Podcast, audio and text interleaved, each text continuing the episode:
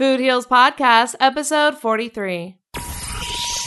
That is where you become the magic pill because you transform into that new reality and you watch it blossom before your very eyes. I love that. You are the magic pill. Holistic Voice presents the Food Heals podcast with your hosts, Allison Melody and Suzy Hardy. Join the Food Heals Nation and learn the secrets to go from feeling unwell to healing yourself. Warning side effects of this podcast may include increased health and vitality, thoughts of living longer, an increase in sexual activity, feelings of joy, cravings for kale and quinoa, and a spike in Tinder matches. In rare cases, people have experienced a strong desire to actually start using their $39.99 a month gym membership. If you experience any of these symptoms, Snapchat your trainer immediately. All right, welcome, Food Heals Nation. Thanks for joining us. I'm Allison Melody. And I'm Suzy Hardy. Today's guest is Alida McDaniel. Alida is an intuitive life strategist, culinary artist, personal trainer, and galactic rainbow unicorn. I, I can't wait to find out what that means. I know. A galactic rainbow unicorn? Sounds I wish I had come up with that. Alida's experience includes over a decade of culinary arts, personal training, life coaching, holistic health coaching, study of comparative religions, and certifications in universal intelligence mentorship, 12 strand DNA healing, group consciousness, and the intuitive business coaching program, all knowing entrepreneurship. Damn, girl, that's a lot. Is that all? Is that all you have, Alida? wow. But before we get to our interview with Alida, we have to tell you about today's sponsor. Our sponsor today is Thrive Market, which I am completely and totally self admittedly obsessed with. Thrive Market is a membership based online shopping club on a mission to make healthy living easy and affordable for everyone. For less than $5 a month, which is $59.95 annually, Thrive Market members can buy the best selling healthy foods and wholesome products in everyday sizes. And it's always 25 to 50% below retail prices. And you can't say that for these other grocery stores, right? It's like Costco and Whole Foods had a baby. It's like a super healthy, large sized baby at affordable prices, right? exactly. And Suzy, I'm also about to blow your mind right now because did you know that they have essential oils for like 43% off retail price? What? Really? I swear. I did not know that. And I do. I work with essential oils all the time. They're very healing and they're very costly because it takes a lot of plant to make an essential oil. So the fact that they can find a way to make it affordable, that's amazing. Suzy, I just bought lemon essential oil for $4. I don't believe you. I'm going to have to go order some myself. I don't believe her. Look it up. It's True Food Heals Nation. I would never lie to you. And when you become a member, thrivemarket.com will donate a free membership to a low income family, a teacher, or a military family because they believe that we should all thrive together. And I just love that. That's awesome. Like, that's the future of companies, right? really is. They're really like putting out a model that everybody can get behind. It's sustainable and it's helping everyone. You never have to pay full price for healthy food again. Go to thrivemarket.com slash foodheals to start your free two-month trial. That's right, for free, and get 15% off your first order. thrivemarket.com slash food heals. Next up, our interview with Alida. The Food Heals Podcast starts now. All right, today we are here with a very cool guest, Alida McDaniel. Alida has been working with quantum consciousness for over a decade, teaching intuitive wellness, facilitating divine intelligence workshops, and crafting life mastery programs inspired by tapping into the fabric of the universe. In order to create the flow of abundance in any area of life, Alida masterfully reaches into the depths of one's soul to find answers about what's standing in the way, how to clear it, and what needs creation moving forward for the highest good. These messages are intuitive and skillfully provided by the guides of her clients. Welcome, Alida. Thank you so much for having me. It's Thanks so for ni- being here. It's so nice to have you here. I am fascinated. I can't wait to talk to you. Thank you so much. We love the spiritual shit. yeah, we do. so good. All right. Well, we've gone through bio, your bio a little bit, but tell us really who you are and what you do. I, you know what? I, I guess I'm a soul traveler. Um, it started when I was at USM I think is when I really found out who I really am. Which USM, for anyone listening, is University of Santa Monica, which is where I met Alida, and we both attended school there. Amen to that. So good. Um, and while I was there, uh, I got my call to be a spiritual teacher, and I went home and I thought, you know, people are going to think I've freaking lost my mind, and you know, I, yep. I can't, I can't go back and tell them, oh yeah, I've had this spiritual awakening, and you should listen to me, you know. And so I spent the next six months trying to validate myself. I wrote a book in two days, trying to, you know, prove my myself worthy. And, um, you know, about six months later, I had a near death experience. And that is when I opened my eyes to consciousness and figure out what the hell am I doing here? And it really showed me that, you know, my purpose here is to remind people of what their soul purpose is you know, if I can help to bring out the goodness in them, remind them that they are an embodiment of soul, of source, of consciousness, of God itself, then they're able to see their potential. They're able to wake up and and live the life that they truly desire and deserve. But until then, they're they're still trying to fit into the social norms. They're still trying to fit into the box and and seek outside validation. So what I do is I help people I help to remind people of that inner truth Amen to that. wow, Obi likes it too. Obi yeah. likes it too. that is a very, very noble cause. Thank you so much. Obi is really excited about that. No, I love what you're doing. It's so exciting. And the way that you just said that, like, I wish that I could go back and listen to that and really have a clear picture of, like, the way that you can affect people with that knowledge and that understanding. And I know that you and I went through this program and we learned all these things, but like the fact that you're applying it to not only your own life, but also your clients and friends and family's lives is really incredible. You know, it's funny that you say that because there were some good friends of mine, uh, Preston Smiles and Lexi Panos. We were having a conversation one day, actually, it was on New Year's Eve and they were we were talking about how you know while we receive messages from spirit it's selfish for us to keep them to ourselves you know, it's mm. they're given to us not for us to hold them for ourselves, but to share them with the world. And I think, you know, from my own experience in working with clients, we forget that the gifts that we're given, the the natural strengths and talents that we're given aren't just given to us to benefit from. They're to inspire others and to share with others. And, and we forget to unwrap the fullness of what that gift is. And I always go back to, you know, the story of when we first had gift bags. Remember when gift bags first came out? Um, my mom used to wrap uh, a bunch of tiny little things in, in their own pieces of paper. Mm-hmm. But people didn't understand the concept of the bag. So they would open up one and be like, oh, this is great and they forget or they would not even realize that there was more to unwrap. and so now I'm realizing that, you know what, I'm getting these gifts, but as I look at that gift, there's so much more beneath the surface, and I have to continue to unwrap it every single day to really understand what that purpose is and why I'm being given that gift. That's beautiful. I love that comparison. Yeah. Um, so before you were this like radiant individual in front of us doing everything that you're doing, tell us about your before and how you made the transition. I know that you have a really empowering story on your website of like how you lost weight and really changed your life. Can you tell us a little bit about that? Absolutely. Um, I spent the first 20 years of my life just really struggling with depression, obesity. Uh, I had a lot of chronic illnesses, uh, chronic fatigue syndrome, fibromyalgia. Um, I had symptoms of Epstein Barr, and and you were 20 years old. Yeah, I was 20. Um, I was 21 when I got a third different diagnosis from a doctor to go on Prozac. I went in for cold and flu symptoms, and the doctor said, "Look, you know what? Something's got to change in your life. Let me just give you some Prozac, and and it'll make you feel better. And progressively, we'll just up the dosage as you need more." And I said, "You know what? I can't do this. This you're the third person who's tried to tell me that." So I, I called my mom from the parking lot. I was in tears and she's in Aww. tears. And, you know, and, and she went to this store to go find me some natural remedies. She brought me home kava kava.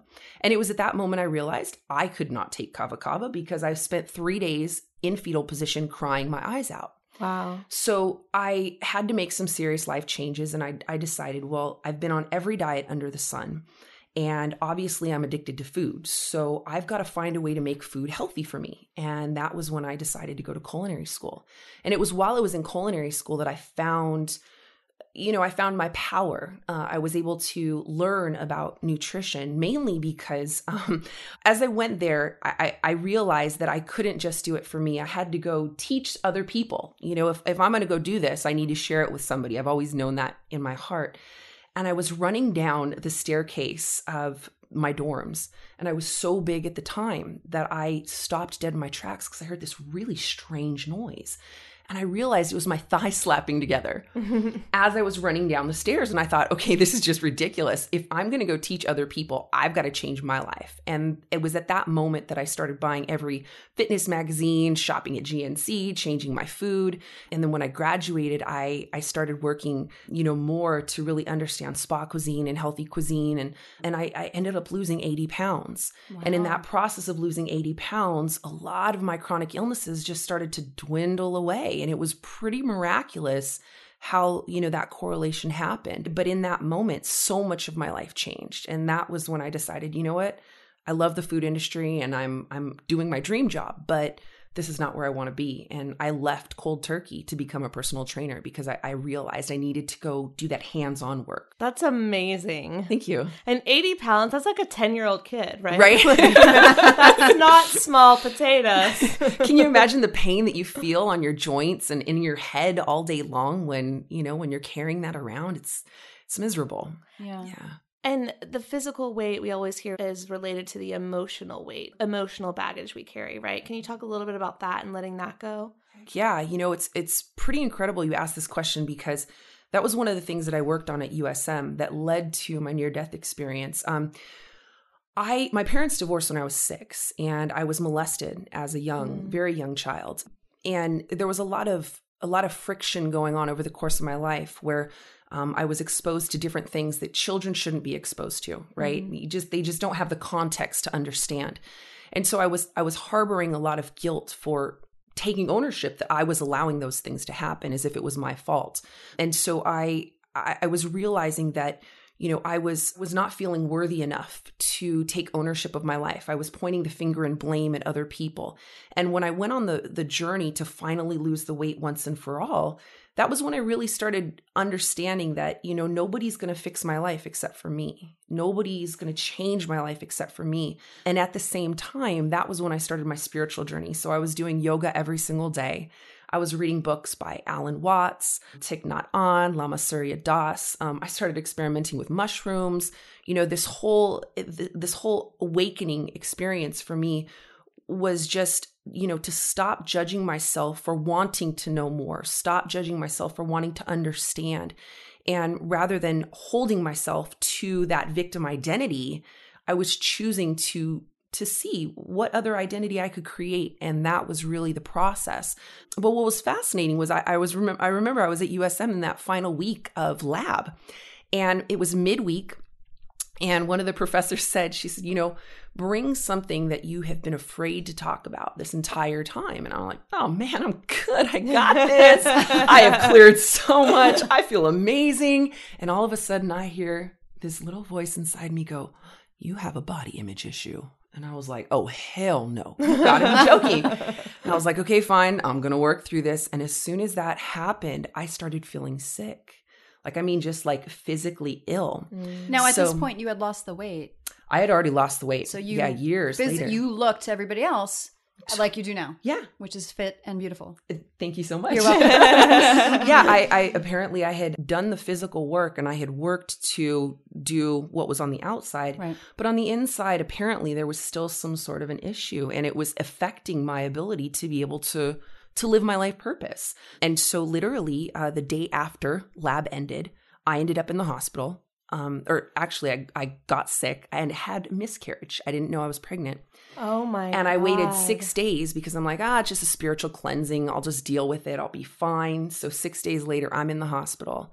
And not only do I have surgery that night, the doctors find a, an autoimmune virus in my body called strep group A. Now, this was eating my blood from the inside out. Oh my mm. God. So I was like 0.2 away from needing a transfusion. And so for four straight days, they've got me in the hospital trying to get my my my fever down. So I share this story because it's it's a powerful testament to the understanding that I had a lot of self-loathing that was coming to the surface. And autoimmune viruses such as Epstein-Barr, chronic fatigue syndrome, fibromyalgia, you know, strep group A are usually an indication that we have a lot of emotional baggage and a lot of self-judgment that's beneath the surface.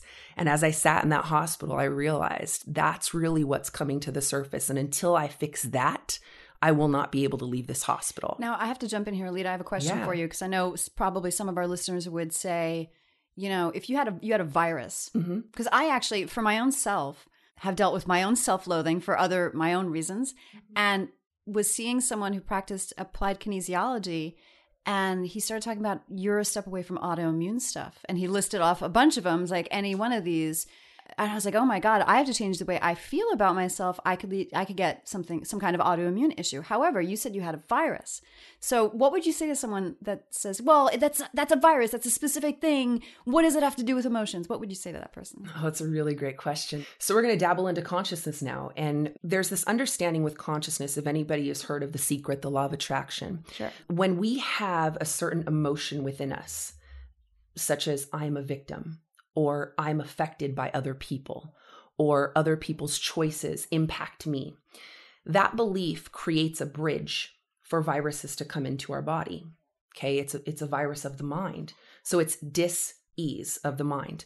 So when we open up that bridge and we believe that we're a victim, we allow cold and flu viruses, any type of virus that is, you know, um, contagious, quote unquote, to enter into our body and our body to embrace it as identity. Mm. So all of a sudden what happens is we we have these claims, I'm sick, my illness, my disease, right? My injury.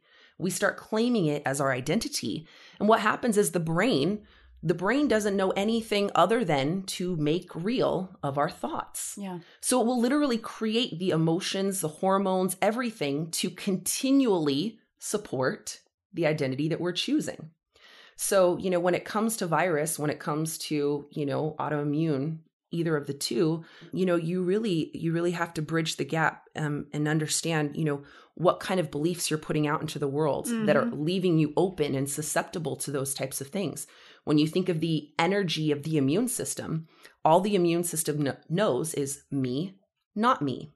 So, you know, when you claim an identity, the immune system is like, oh, that's me. Okay, that's me. Okay, that's me. So I'm just going to keep taking it and I'm going to try to fight it, but mm, you know, it's it's I'm just going to still keep keep it there and I'm not going to really be able to cuz you're keep holding it. I, I can't really fight it because because you keep bringing it in. Mm-hmm. So you're just programming the body to accept those viruses and to accept those those diseases and those illnesses as your own. That is the best explanation of what I asked. I'm floored by that. That's really fast. I have to think on that myself. Mind Mind equals blown. Yes. and like we went to school together and everything that you're saying like is definitely something that they would preach or talk about but the way you just broke it down i think is really really powerful and so i look forward to getting this transcript to this so i can like reread it and go okay number one do like understand this understand that like it's it's amazing Awesome. Thank you. Yeah. I, I, I truly love this stuff and I, I find myself geeking out on it a lot. no, I love this stuff too. I mean, yeah. okay tell us about the law of attraction Law of attraction. Wow. So it's something that I found um, right around the time that I was losing weight. Jerry and Esther Hicks, Abraham. Yep. yep Um, him. Yeah, so good. And it was at a time in my life where I was I was looking for answers. And I remember when I first I, I read a book, Power of Intention by Wayne Dyer. yes r.i.p wayne dyer we love him Yes. Oh. And he said he said that he had a plaque on his wall that said something to the effect of it was like a reminder that, you know, if if you were looking in on yourself right now throwing a temper tantrum, you know, you'd be laughing at yourself right now. Because if you knew your your true potential, you'd be laughing at the temper tantrum that you're throwing when you could be creating something different. And it was in that moment I looked back on over the course of my life and thought of all the things I've been able to make happen by just setting my mind to it, setting the intention, and how easy things fall into my lap when I just allow them to. And so when it comes to the law of attraction, you know, the terminology is that which is like unto itself is drawn. So a lot of people, you know, they saw the secret and they're like, oh, yeah, I want a million dollars. And so I'm just going to set my intention. I'm going to have a million dollars. I'm going to sit on the couch. I'm going to cross my arms. I'm going to cross my legs and I'm going to wait for it to happen. And when it doesn't happen, people curse the universe. They curse God. They're like, fine, this doesn't work, whatever. right Right. But they don't realize they're actually creating the opposite of it because they're so focused on the things that they don't want. They're focused on scarcity. They're focused on lack. They're focused on victim. They're focused on, you know, I never get what I want and people always hurt me and people always backstab me and they they're creating more of it. So the law of attraction is basically the understanding that the universe is going to give you the only thing that you focus on the most. And if that's lack and that scarcity, the universe says, I love you so much. I want you to have exactly what you want. And if that's what you're going to focus on, I'm going to give you that in abundance because that's the only way that the universe works. So I teach my clients how to how to hone in on that. When we decide that we want to change something in our life, we have to focus on aligning not only our thoughts but our actions, our choices, our habits, and we have to really think about that person that we want to become so that you know rather than trying to be that person from where we are now we have to start communicating with that other being and and basically having a conversation having dialogue. Who do i need to become to get to where you're at? What do i need to change in my life to become where to, to get to where you're at you know? We take it a, a step further and and you know quantum physicists are proving that there are infinite realities that are existing right now at this time. So each and every one of us has an infinite number of potential us's that, That exist. blows my mind. Right? when we get when we get to that stuff, I'm just like, uh, I what? How does that even? Well, how? That blows my mind. yeah so it's really incredible the, the simplicity of it is is that when you when you bring a, a physical matter down to the the tiniest minute piece it's not actually matter at all it's Space. It's well space and time together. It's it's a wave part it's a wave and a particle. Mm-hmm. so it's the wave is potential. And when we when we when we're not looking that wave is in multiple positions so that electron can be anywhere in the galaxy Right. anywhere that in the was universe in what the bleep do we know? I think Yeah. Exactly. with the basketball, right? Exactly. Yeah. so you, you as this identity is also in multiple positions. right. So when you choose to align your thoughts and your actions and your choices to set, you know, a very specific intention to become this person, your waves change. That potential can collapse into your physical reality and you can experience that reality for your new identity. Wow. Yeah. And I just want to jump in and say if anyone listening here is like, this sounds like a bunch of new age woohoo BS, read the book, How Quantum Physics Proves the Existence of the Soul. Because what she's talking about is not like woohoo stuff. This is physics. This is science. So for all of you out there, is like, I only believe science. This is physics. This is science. This is such a high level of science that most people can't grasp it. Oh, I can't grasp it. No, I know. I can't either. I'm still sitting here scratching my head, but I know it's real. Well, have, have you ever read the book Power versus Force Yes. by No. David Hawkins? Okay, Yes. brilliant book, right? Brilliant book. Okay, Cool. so when you think about that, okay, everything runs on a scale. So, for instance, um, joy would be on a scale. It's not. There's no opposition. It's not. I'm. I'm sad versus joy. It's. I'm either experiencing joy to the fullest or I'm experiencing joy at a zero level, right? So everything calibrates at different levels. So those calibrations are basically measurements of where we are in that wave of potential, what we're aligning with and what we're vibrating with and what we're actually aligning with through law of attraction.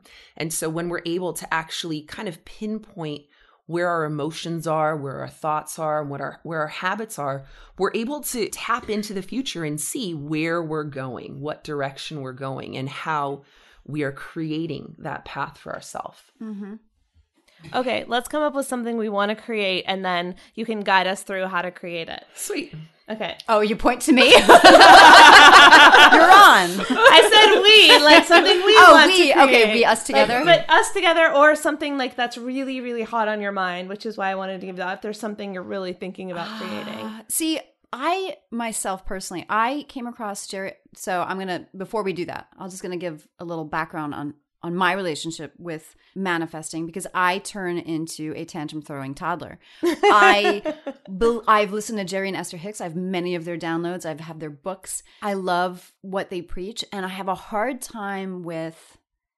I, I go through a range of emotions when it when it comes to thinking about manifesting because and and just my past. So I go through oh my god i create i brought that unto myself. I'm so mad at myself to okay i got to stop thinking that way. Now i got to control my thoughts to no that's not what you're supposed to do. You got to just let it be and let it flow and just focus on the pot. So i turn into this it, it's i i'm i'm still sorting out my own relationship with it. But i do know that in i've had many circumstances and or things that come to me where when I did just go, that would be nice, and let it go and forgot about it. And then it comes three months later, I'm like, oh my God, did I manifest? Yeah, I must have.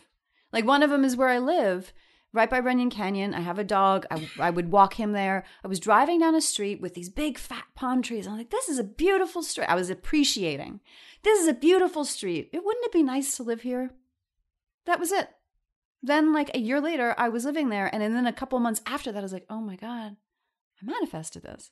I manifested this guest house that we're in right now because I knew that I wanted an edit suite and a podcast studio. And I was like, my next move is going to have that. And I was determined on that. And every time I would think about moving, I would think about that. And I would only search for places that had guest house. And it did not take long. It took like three months. Mm-hmm. Beautiful. So, and one of the things I, I want to pinpoint back to one of the things that you were saying um, with your home in, in Runyon Canyon is you had gratitude. Mm-hmm. And gratitude is the key because you know when we act like stubborn children i want it now. It's i, I go back to veruca salt from willy wonka Yes. and the chocolate she's screaming and kicking um, you know because she wants something right now immediately. And when we go into entitlement mode entitlement is a form of scarcity. And so it basically sets the intention to the universe that i oh, i never have enough. So if we can remove that element of entitlement and forcing or attempting to push the amount of time uh, or, or lessen the amount of time uh, it takes to get something, when we take that resistance out, we're basically getting out of the way of the universe to be able to put all the pieces together so that it can come into our life with ease and grace. But gratitude is the only way to get there. Absolutely. Yeah. Yeah. so let's say, I know Suzy and I are married, but let's say someone listening. Not to each other. Just to be clear. Not, yeah. Hey, I would marry We you. You're I hot. would marry you too. I hope I think we'd have an so. amazing You marriage. guys I make a great couple. okay, let's say someone out there wants to manifest the one or their soulmate. I know you, that you talk about this. Um, how would they go about it? Well, the best way uh, first is to become the person that they would want to be with. Nobody can expect to have somebody to save them. Um, you know, because when you're coming from that place of, you know, save me, save me, uh, you're going to attract somebody who, you know, is really not the one, you know, it's, and you're going to, you're in that victim mentality. So you get one more person that validates, oh, I'm a victim. One more person that validates, oh, I always attract losers, right? So when we come into that place of, okay, this is who I want to attract, well, wait a second, what is it that I want from them? Am I treating myself the same way? Because you know if, if we if we're not respecting ourselves we're not making self-honoring choices if we're not you know um, loving ourselves and and being you know gracious and kind and romantic with ourselves how do we really know what we want in a partner? We can't create from a place of lack. We we cannot be martyrs and expect to create abundance in a relationship. So the first step is to become the person that we would want to attract in a relationship. And by doing that we change our vibrational scale and we align with a completely new possibility, a new potential reality. And in doing so, we now start finding people who start to kind of sort of match what we're all about. And awesome story on this, uh, how I met my soulmate was I took about uh, 18 months. I was like, you know what? I'm going to be single. I'm going to be celibate. I need some time and space to figure me out and i really worked on on bettering myself you know who do i have to become to be in a relationship you know can i honestly say that i'm going to go into a relationship and understand that this relationship is going to be a mirror for my growth or am i going to go in and be triggered and point the finger and blame that they're screwing up and they're making me mad and they're wrong and so in doing that it helped me to basically say literally i remember very vividly on december 31st i was at the beach with my friends on the love mob watching the last sunset. And I said to myself, okay, source, I think I'm ready. I I think I'm ready. I got this. You know, I'm ready for somebody to come into my life who will change me. And I'm okay with that. I'm ready to learn all the big lessons. I'm ready to surrender. I'm ready for you to show me who I need to be. And that was the night that I met Will. Wow. Hi, Will. Will's in the studio, everyone. Say hi a little louder. Hello. is Alida your soulmate? All right. He said she is her soulmate, in case you couldn't hear it on the mic. She is his. Mhm. Did I say it wrong again? She, yeah, she, she is her. We'll just leave Take- it in. That was brilliant. We'll do it live. All of the above. Yes. No, and you know what's what's really remarkable is that, you know, when you when you look back on the past of all the relationships that you've had, it's really easy to focus on the I don't want this. I don't want that. I don't want this. I don't want that. And that's where most people fail in creating anything in their life. So you've got to strip all those things away and not act in fear or survival mode in going into the next relationship. You've got to take ownership and action for your own bullshit and be willing to face it, be willing to strip it away so that, you know, you can make room for for the goodness that can that can come into your life. And he literally does treat me like a queen, and it's unlike anything I've ever experienced in my life. So, you know, do the do the inner work, make yourself ready and then go find a relationship. But until you're ready and until your inner work is done, don't waste your time. That that would be my best advice. I love it. And what if um someone is still married and maybe they're like, is this the person for me? Like they were at the time, but now they're fighting and they want to maybe move to divorce or they maybe want to stay together, but can they change themselves and thus change the relationship without moving towards divorce and breaking up and things like that? That's a really good question. Um, changing the relationship, yes. And let's say you're already in a relationship or you're married and you're having issues, you're having trouble. Can you change yourself without changing the other person? Because I know we all want to change the guy or change the girl, blah, blah, blah. We know that doesn't work. But what is the power of changing yourself in order to transform the relationship? What can we do? Um, you know, the the best way to approach that is to unattach from the relationship, and it doesn't mean leave. It means that you're unattaching from the outcome. Over the course of time, we all change, and as we begin to do the inner work, either a our partner decides, yes, let's do it. I'm in. I want to do the inner work, and they work together you know and and the relationship completely blossoms for the for really truly the first time you know on the flip side you know the person who chooses to make those changes is going to notice that the relationship may not necessarily be supporting them anymore. And you know in that case one of two things will happen. Either a you know their partner realizes you know what? We're going in in separate ways. Let's part ways with joy and with friendship.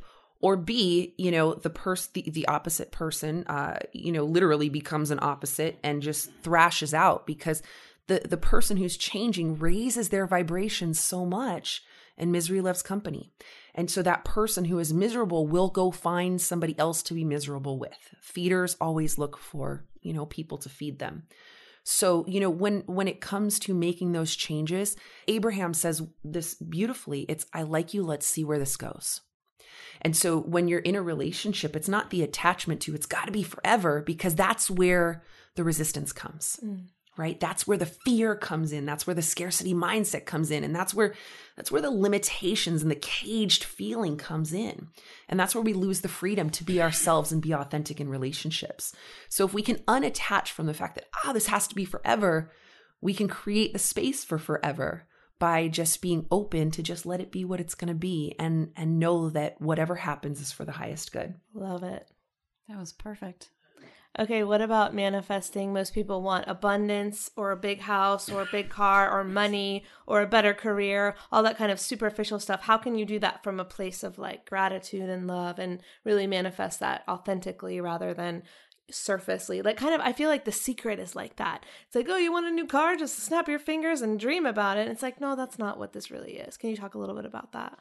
Yeah, you know, the, the challenge that that we have, I think that, that works against us when we're talking about the law of attraction is in society we have a right versus wrong. We have a whole system based on right versus wrong. And unfortunately, when it comes to the universe, there is no such thing. Um, there's not even a truth versus false because everybody's truth is their own reality. And again, the universe is going to create whatever we believe. You know, so when it comes to manifesting certain things, uh, you know, the reason why people don't get what they want, say for instance a car or a lot of money is becoming because they're coming at it from a place of ego. You know, it's all about me. It's all about me and I am the best and I want to be better than everybody else and I want to use it for power and you know and I want to show everybody that I'm better than them and that is when it doesn't happen. You know, that is when they're not able to access because they're not in what Abraham calls the vortex. They're not in alignment with their true potential. To Uh, play devil's advocate really quick, yeah. what about the CEOs that are like, you know, head of these big companies and like the Donald Trumps of the world? Like you could say that about them, but they're those people. So talk can you talk a little bit about that? absolutely passion passion that's what it is you know it, it for them you know money isn't about just the money itself it's about the thrill of the game so mm-hmm. right? So mm-hmm. you know I I could say you know that, that i want to make a million dollars but how am i going to go about doing it? Am i going to have fun doing it? Because the more mm-hmm. fun i have and the more i enjoy it the easier it's going to be to tap into my ability to create something from it. And that's really where people struggle is they start associating and they start identifying with the hustle the grind the struggle. Well the more i struggle the more i'm going to succeed. But that's not true. That's not true at all you know? Um that's just a belief that's been implanted you know by your parents by society you know by cultures. Absolutely. so yeah so Protestant work, work ethic of the United. States. right. And so so that being said it, it really it, it comes down to us having passion finding our passion and turning our passion into profit and when we're not focused so much on the money that we're making we're focused on you know how many lives are we touching what are we really creating what's the the purpose what's the mission you know donald trump you know regardless of his ethics regardless of his moral beliefs donald trump's brand is insane and it's consistent and it's it's immaculate, right? And it's opulent. And Donald Trump is known for that gaudy kind of, you know, right? But he does it really well.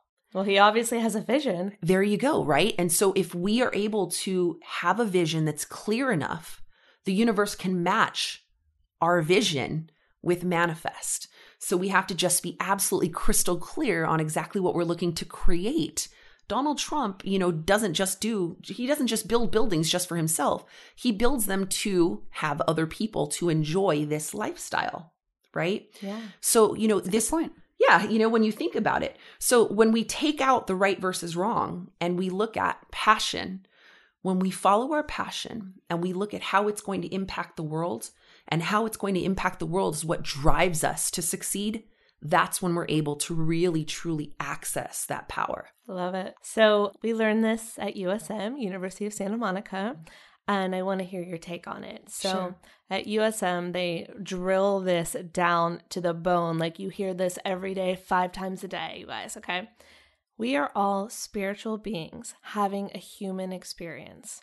What does that mean to you? Oh, that means everything to me. That was uh that was part of one of my very first mantras. So we essentially are we're we're not necessarily just this one person that we believe that we are. Um, you know, we've had many lifetimes, not even just here on Earth, in other dimensions, in other realms, maybe on Stop. other planets. What do you- and I almost asked you about this earlier, but can you please explain? so reincarnation. Uh huh. Okay, um, reincarnation is, is something that we are all going through. Um, yes. if you study uh, any of the different types of religions, um, Christianity is one of the ones that kind of tries in the the newer phases of it. They don't really talk about reincarnation, but um, if you look back at the early uh, the early teachings of Kabbalah, Kabbalah, most people call it Kabbalah, it talks about this idea that that we were all one. We all started as one. Um, they call it the Kli, the, the original uh, cup, and we all decided as a whole that we wanted to grow. And so what we did is we decided to break apart in infinite numbers. And as each of us broke apart, we all had different aspects. We all had different, you know, broken pieces, facets that we would come into this life to work on. So, you know, over the course of time, we have, as USM calls it, spiritual curriculum. So we come back into a physical body, into a human body, or whatever other dimension we're in. That's and- what I wanted to ask you about. Let's talk about the other dimensions. Are we talking other planets? Possibly yes systems? possibly all of the above yeah the, the more we study it the more we begin to understand you know the, the teachings from the pleiadians and from the the sirians and the reptilians and the anunnakis and you know there's there's so much out there i mean there's so much research being I mean, done I, and there's I'll I'll share this um, if I may. Yeah, please do. You. I'm sorry. No. I, I want to hear what you have to say, but the reason I ask is because I, as an actor, I went to this voice workshop, and the teacher there, the first day was all about acting and alignment of the body and breathing and voice for stage, and then the second day was very esoteric, very spiritual, and we were going to chant, and we were going to chant to the angels. We were chanting to the angels in order to contact and hear them, to, uh, to create a vortex, basically. Hashtag only in Hollywood. Hashtag only in Hollywood. Although this teacher is from uh, Great Britain, he was the former voice director of the Shakespeare Globe, and we will put his name in the show notes. I am blanking on it right now. I even put it on my blog once because it was such an amazing experience. Cool. We'll put it in the show notes for sure. But so we were. I was like, okay, like, and I was going in there like. All right, well, and I've chanted before, and I found a, a lot of great personal benefits from it. And I just said, "Oh, I'm just going to go with it. We'll see what happens." And so I closed my eyes, and we chanted at like really vociferously, really not a, a, soft yoga hum. It was like we were belting it out for like 20 minutes straight. And all of a sudden, I actually did what I believe hear angels. I heard noises that at first I was like, is that a dog? Because it was in this pitch that I couldn't really even, wasn't human. And then I heard it again in a different area of the room and left that experience. We went to lunch. we took a lunch break after that, and I was completely moved and sort of conf- not confused, but very, very affected by the experience because I heard angels. And while I believed in them, I never thought I would hear them. Same teacher also spoke a lot about us being beings from other planets and having lived on them. So that's why I jumped in and wanted to be like, can you talk a little bit about that? that's, that's a huge, huge question. Yeah, no, you know, how do how do I go about this? So basically, what you experienced is it, it's our birthright. It's all of our birthright. I don't know if you guys have ever talked about the pineal gland on your show before. Not specifically. Um, okay, so in in Egyptology, and you look at the hieroglyphics, you see the Eye of Horus. Okay, if you do a, a linear uh, slice straight through the brain, you see the exact same shape in the center of the brain. Uh, you know, accessing or showing uh, you the piece of the pineal gland. Uh, and this is uh, why we preach so much about taking fluoride out of your water and getting rid of your fluoride toothpaste is because that calcium, uh, the, the pineal gland calcifies the more fluoride we have in our diet and in our water, also with, you know, um, negative thoughts. So that pineal gland is actually kind of a representation of the third eye. Yeah. And you're able to use it to tap in as an antenna to, you know, other realms, maybe spirit worlds, you know, wherever you're choosing to go. Uh, and you have the ability to be able to use it at any time. And so each of us has it for a reason it's to communicate. So you were basically at that particular moment surrendered into allowing it to work for you. Mm-hmm. Your resistance, the, the temper tantrums that you were talking about yeah. earlier, the reason why the temper tantrums come is because higher self, your higher self, is wanting to talk to you. Mm. And your ego is fighting against mm-hmm. higher self. That makes sense. And so, in those moments, you're trying to become a channel. Physically your body's like okay it's time. Let's wake up. And higher self is saying okay let's shake you. Let's make it happen. And ego's like no i don't want to know. I don't want to hear. If i hear i'm going to lose control. So you know. i just got chills. That's my life story. Every time i start getting guidance i close up and i go no no no no no and i think it's because i lost my parents and i'm terrified of feeling the feelings that it would mean to actually communicate with them or to feel that feelings but exactly what you said like i had chills going up and down so i'm like okay i think it's time to listen because this happens to me yeah. and i deny it for sure. Absolutely. 100% you know there's there's a reason why they're communicating with you and and i started communicating with spirits at a very early age and it really freaked me out because yeah. everybody all i knew was from movies and like these evil movies like yeah, oh my yeah, gosh i'm gonna be possessed by a demon, you know. um, but I, I, when my grandma died, she started coming to me and communicating with me, and my grandfather was communicating through me, and I started delivering these messages that I would not have known the answers to. And my mom is like in tears, going, "Oh my gosh, how do you know that?" I'm like, "I don't know it. I'm hearing it. I'm giving it to you." But you know, to go back to the near death experience, you know, when it was happening, I, I remember uh, in that moment because I had I had become so comfortable with communicating with the other realm. I, I thought, you know what? Okay, if if I'm dying, let me just let me just die. I, I I'm okay with it. I know that it's okay on the other side because I've spoken to the the people on the other side. So that's real okay. quick, can we yeah. go back to what happened? What was the near near death? death that experience? was that was um, my miscarriage. Okay. So I literally during those six days where I was at home, just you know experiencing what I was experiencing, I was crossing over. And I would literally get up out of bed to try to go to the bathroom or maybe go try to take a shower or get in the bathtub. and I would literally just black out. Did this have anything to do with the virus? Was that at the same yes, time? it all happened at the same okay. time. So Yeah that was also a, a part of it. all of it Okay. all of it all at the same time and so during during those times what was so fascinating was as i was starting to fall i could see i was outside of my body and i could feel something just easing my body to the ground. It was mm. slow. It was complete slow mo so it was like a feather that was going to the ground. There was something that was carrying me down to the ground.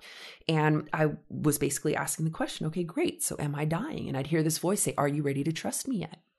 And i'm like okay great I just got chills. Whoa. Yeah. that was on my left side. Woo. so so basically you know that happened quite a few times over the course of those six days and i'd say okay fine i, I surrender okay I, I guess i'm dying am i dying are you ready to trust me yet and finally when i when i actually felt myself surrender because as many times as i said it i wasn't truly there but when I finally did, it was I, I crossed over and I saw the grid. Um, I'm not sure if you're familiar with the term the grid, the grid of consciousness. Sounds like the Matrix. Yeah, right. Well, you know, kind of essentially it is. I mean, there's so much truth to those movies. It's kind of crazy. But um, the grid of consciousness, essentially, um, from what I've been shown, literally is kind of like um, uh, it looked like uh, something out of Tron. You know, where it was it, it was kind of flat, uh, and and there were grid lines. Illuminated grid lines and and this voice was inside of me. It was one with me and it was you know basically saying look at this. Watch. As you have an intention you you set a- an intention right now that grid manifested into something before my very eyes.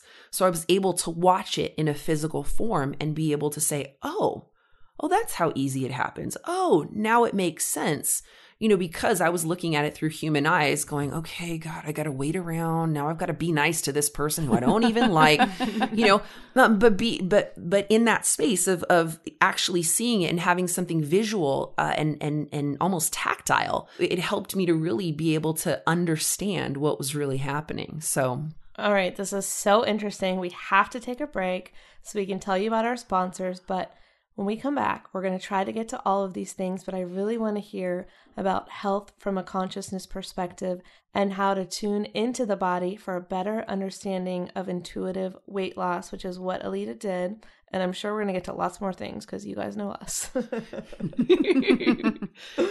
be right back.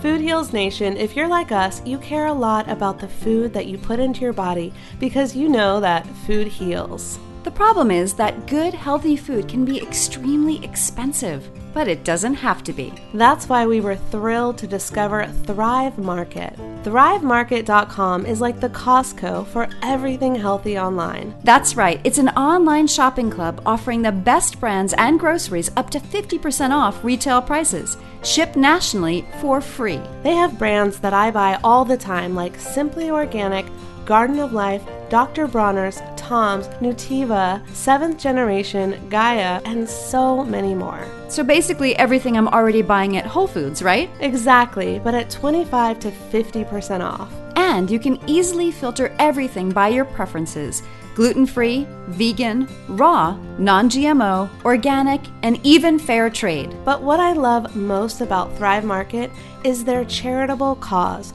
For every paid membership, ThriveMarket.com donates a free membership to a low income family, a teacher, or a military family. How awesome is that? This is a game changer, Food Heals Nation, because you never have to pay full price for healthy foods again. That's why we scored an exclusive discount for you. Yes, so check out Thrive Market and get two months free membership plus 15% off your first order. Join the movement at thrivemarket.com slash food foodheals. You are listening to the Food Heals Podcast. Make sure to subscribe, rate, and review us on iTunes. All right, Food Heals Nation, we're back with Alida McDaniel, who's a self proclaimed, super spunky, charismatic lady who loves having fun filled adventures. You'd never know that she spent years trying to figure out why the hell she is alive. We're still trying to figure out that, right? Yeah. For myself, yeah. All right. So, Alida, give us some of your tips for how to be healthy from a conscious perspective, which is not something we usually talk about. We always talk about the food, what to eat. Let's talk about it from a conscious perspective. Yeah. Yeah, you know, the first thing you got to do is stop beating yourself up. Uh, your relationship with food is actually why your body responds to food the way that it does. So if you eat something and you feel guilt about it, your body is going to feel sick. Your body is going to get sick because you're ingesting the energy of guilt. So the first thing you've got to do is reframe your relationship with food so that you know you're you're not beating yourself up about the food that you're eating, right? That's the first thing. You know, the second thing is gratitude. You know, we talked about that earlier.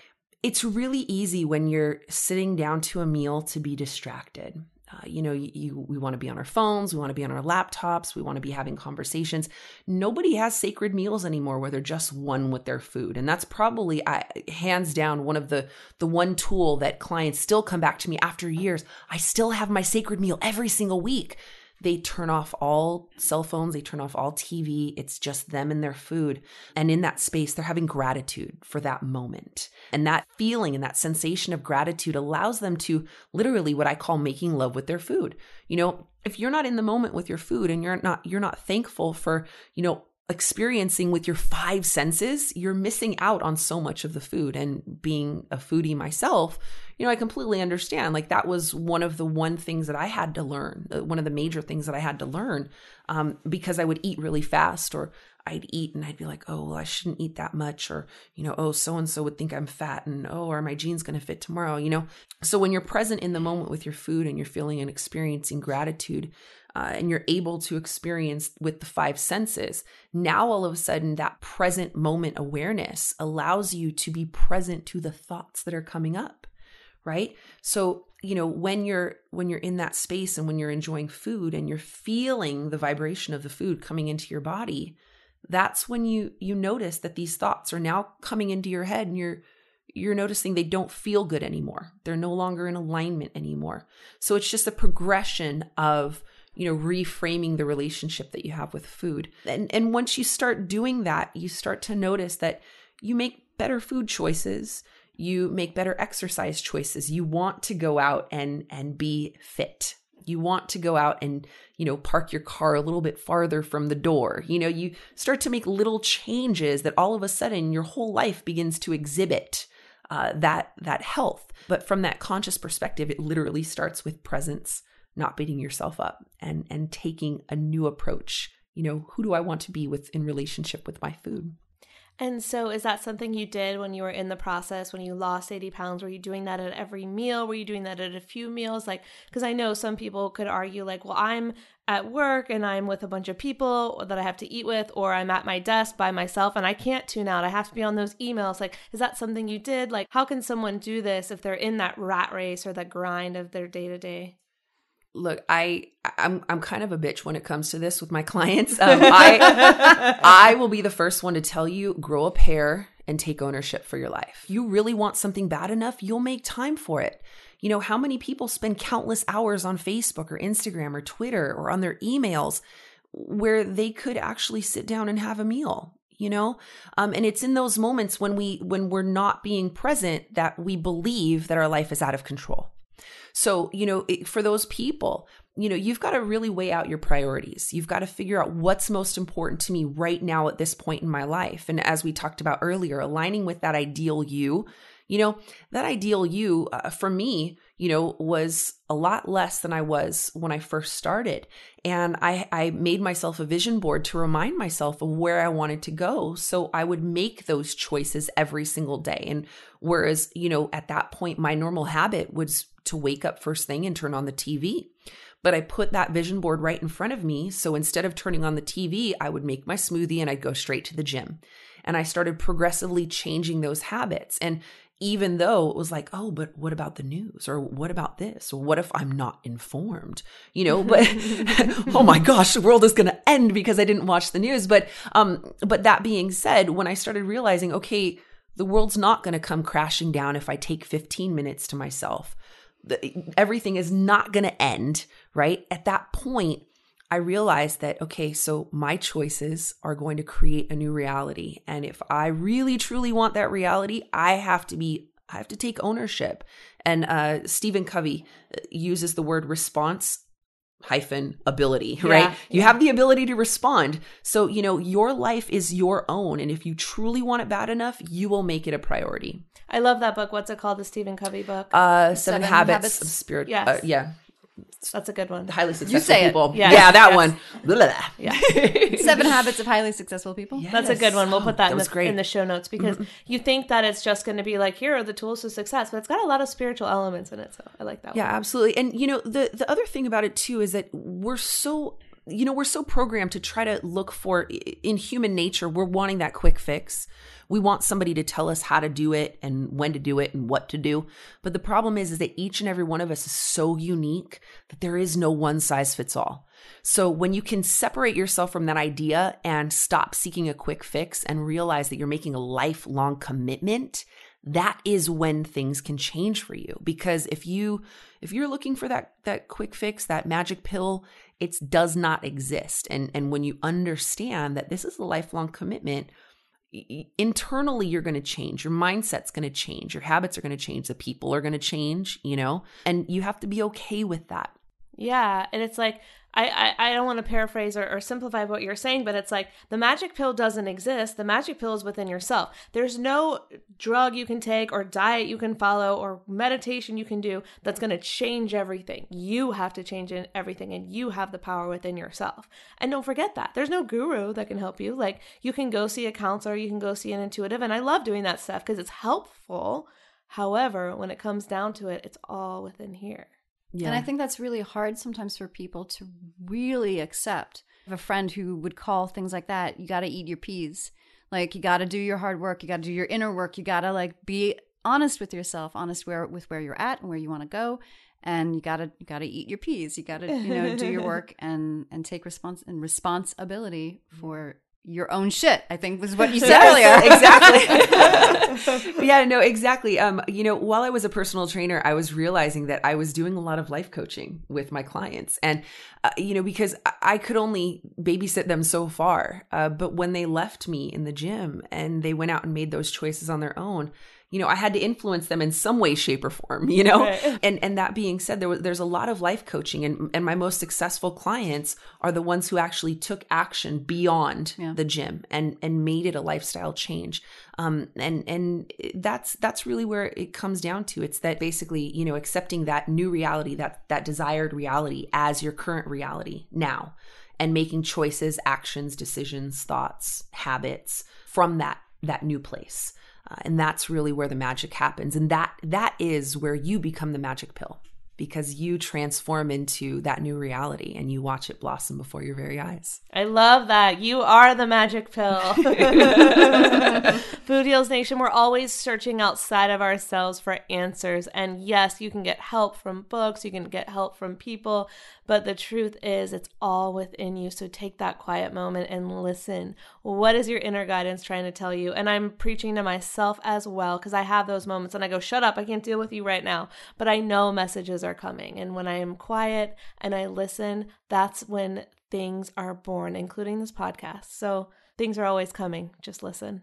yes so true so very true Okay. And uh, how can we tune into the body for a better understanding of intuitive weight loss? Like, look, we all want to lose weight, we all want to be hot, but I feel like, like you said earlier, we might be coming at it from the wrong perspective. So, how can we do it in a conscious, loving way and really get those results that we want? yeah that's that's a good question too we have to first take a look at our current beliefs because if for instance we've been programmed to believe that this is the way we're going to lose weight or this is the way that you know this person has lost weight society tells me i'm going to lose weight this way you know we've got to take a look at those beliefs first and we have to take a look at all the things that we've done that have not worked we also have to take a look at the fact that we are constantly changing. So, what worked for us five years ago is not going to work. No matter what you do, it's not going to work for you again.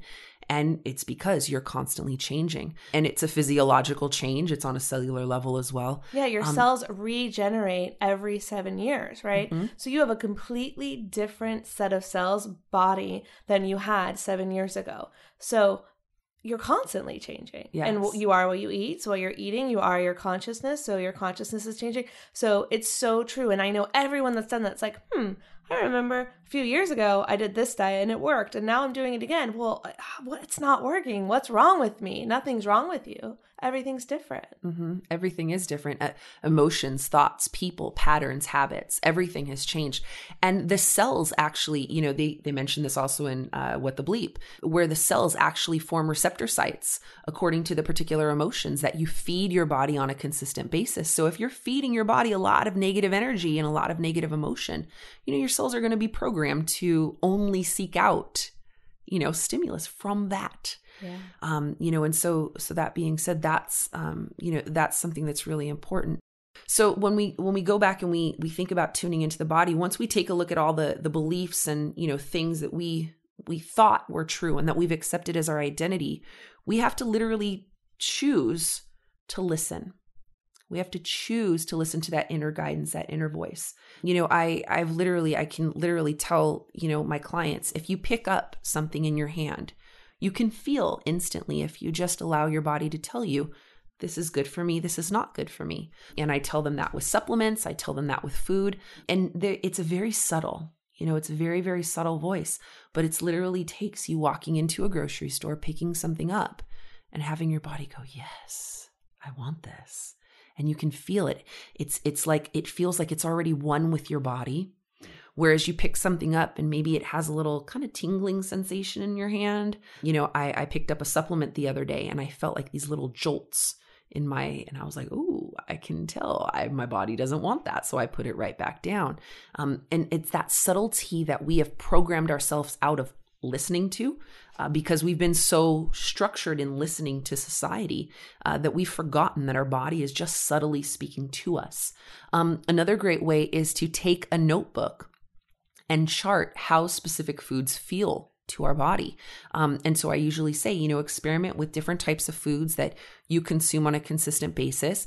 Um, you know, write down how you feel 30 minutes or an hour after you consume it you know, most oftentimes people don't realize that they are not good with gluten or dairy, but they're wondering why they always have sinus infections and respiratory issues. And I had those for years, right? When I cut out bread and dairy, all of a sudden I was fine, yeah. you know? So, you know, those kind of things are really important. You've got to really keep a journal so you you become a disciple of yourself you become your greatest disciple um, you know so that that's also helpful as well can i just interject and yeah. tell a personal story on this so a long time ago i realized like dairy did not jive with me and so i know better than to eat it but what's been happening recently is here i am eating like the most whole food plant based diet I possibly can.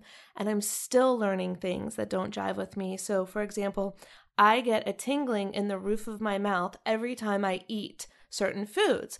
And it took me probably a year to start make connecting the dots and going, oh, this happens every time I eat blah blah blah. What I think it is is peanuts and certain forms of gluten. Not every bread, but certain ones.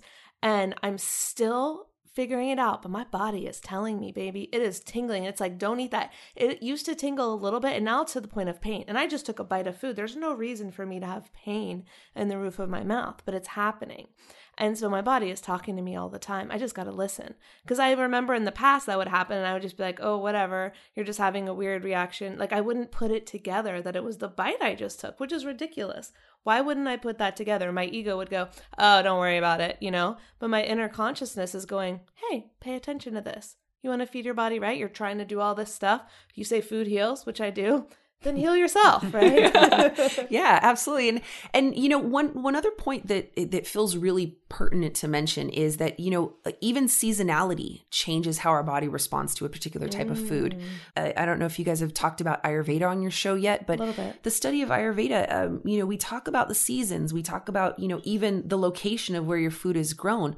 All of these things impact the way our body responds to our foods. So you know there's a consciousness there's an energy in your food that you're absorbing. And if by chance you're going through stress, right? Peanuts have a super high amount of arginine in them, and people who are really low in lysine cannot consume them or they will typically get cold sores, right? Mm-hmm. So if your immune system is really low, your body is not going to want those peanuts because the arginine is going to throw the lysine out of balance and it's not going to make you feel really good. But in this times when you may be, you know, in optimal health, peanuts may be totally cool for you. Yeah. So this is where that journal is really important because you want to keep an eye not only on your physical sensation, but how it affects your brain. You know, what emotional state am I in as I'm feeling these reactions with the food and as I'm relating to the food? Yeah. So these these are the ways that we we communicate with our body. Once you do it on a consistent basis, obviously it becomes a lot easier, but but it, you've got to start somewhere and you've got to accept it as a lifelong change. Absolutely. I couldn't agree more. I feel like we have to wrap up just because of time, but I want to have you back. I want to hear everything else that we haven't got to. Is there anything really pressing that you want to talk about before we find out where everyone can find you online? Not really. Um, you know, there's I have a lot of projects that are in the works right now. I'm working on my third book, and uh, it's it's called How to Kick Yourself While You're Down. Um, um, subtitle is Karmic Baggage Cleansing for the Type A Female, and the, yeah. Feel like that book is calling my name. I, I really feel like that the the point in in time right now um, in our consciousness in our society in our culture is really is coming for women to really understand their true power and to stop hiding in fear of being judged as bitchy or you know overly emotional or irrational or whatever. And and you know for for us to be assertive without feeling like we have to step into masculine energy to do it. So that's really what the book is about. Um, i'll be launching a program on that uh, after january 1 as well. So um a lot of big projects in the works but uh you know just basically just live your passion unwrap your gifts and don't be afraid to share your wisdom. Oh my God, beautiful advice. beautiful. So we'll put all of your links on the show notes, and maybe we'll back, have you back in the new year when that program is ready, and then you can tell everyone about it. awesome thank you What is your website? Where can people follow you on social media? so my website right now is alidamcdaniel.com that's my full name and Can you uh spell it for Yes, it's the A audience? A L I D A M C D A N I E L dot com. I also am on Twitter uh, at Alida McDaniel. I'm on Instagram at Goddess Intelligence. Uh, you can find me on Facebook as well. I have a Facebook page. I also have one for Ambassador for Goodness, which is another project I'm working on as well. And then also for Bhakti Barre, I teach a fitness program out in Costa Mesa. It's a combination of Pilates barre and yoga, just for fun. Because Oh, those are my favorite exercises. because I still love fitness and it's still something that I'm passionate about. So I do that two days a week. So yeah. awesome. Okay, well, I know you've given us a lot of great quotes, but what are your final tweetables? Oh, my final tweetables. Okay, let me pull it up right here. I have it in my notes. Okay, so I have two. So the first one is acknowledge both pain and pleasure as illusions. Choose the one that feels best and embody it. This becomes your reality. Beautiful. Uh, the second one is this life is the single most important mission you've ever accepted. Use every bit of your potential with immense gratitude. I feel like the Mission hmm. Impossible soundtrack should be playing right after that. Like- Definitely, most definitely. awesome. Thanks for being here. Thank you so much for having Thank me. you so much, Alida. Thank you. These statements have not been evaluated by the Food and Drug Administration. This podcast is not intended to diagnose, treat, cure, or prevent any disease. Side effects of this podcast may include increased health and vitality, thoughts of living longer, developing a more positive outlook on life. In rare cases, people have experienced a strong desire to put in their Lululemons and take a yoga class while drinking a green juice. If you experience any of these symptoms, text your priest immediately.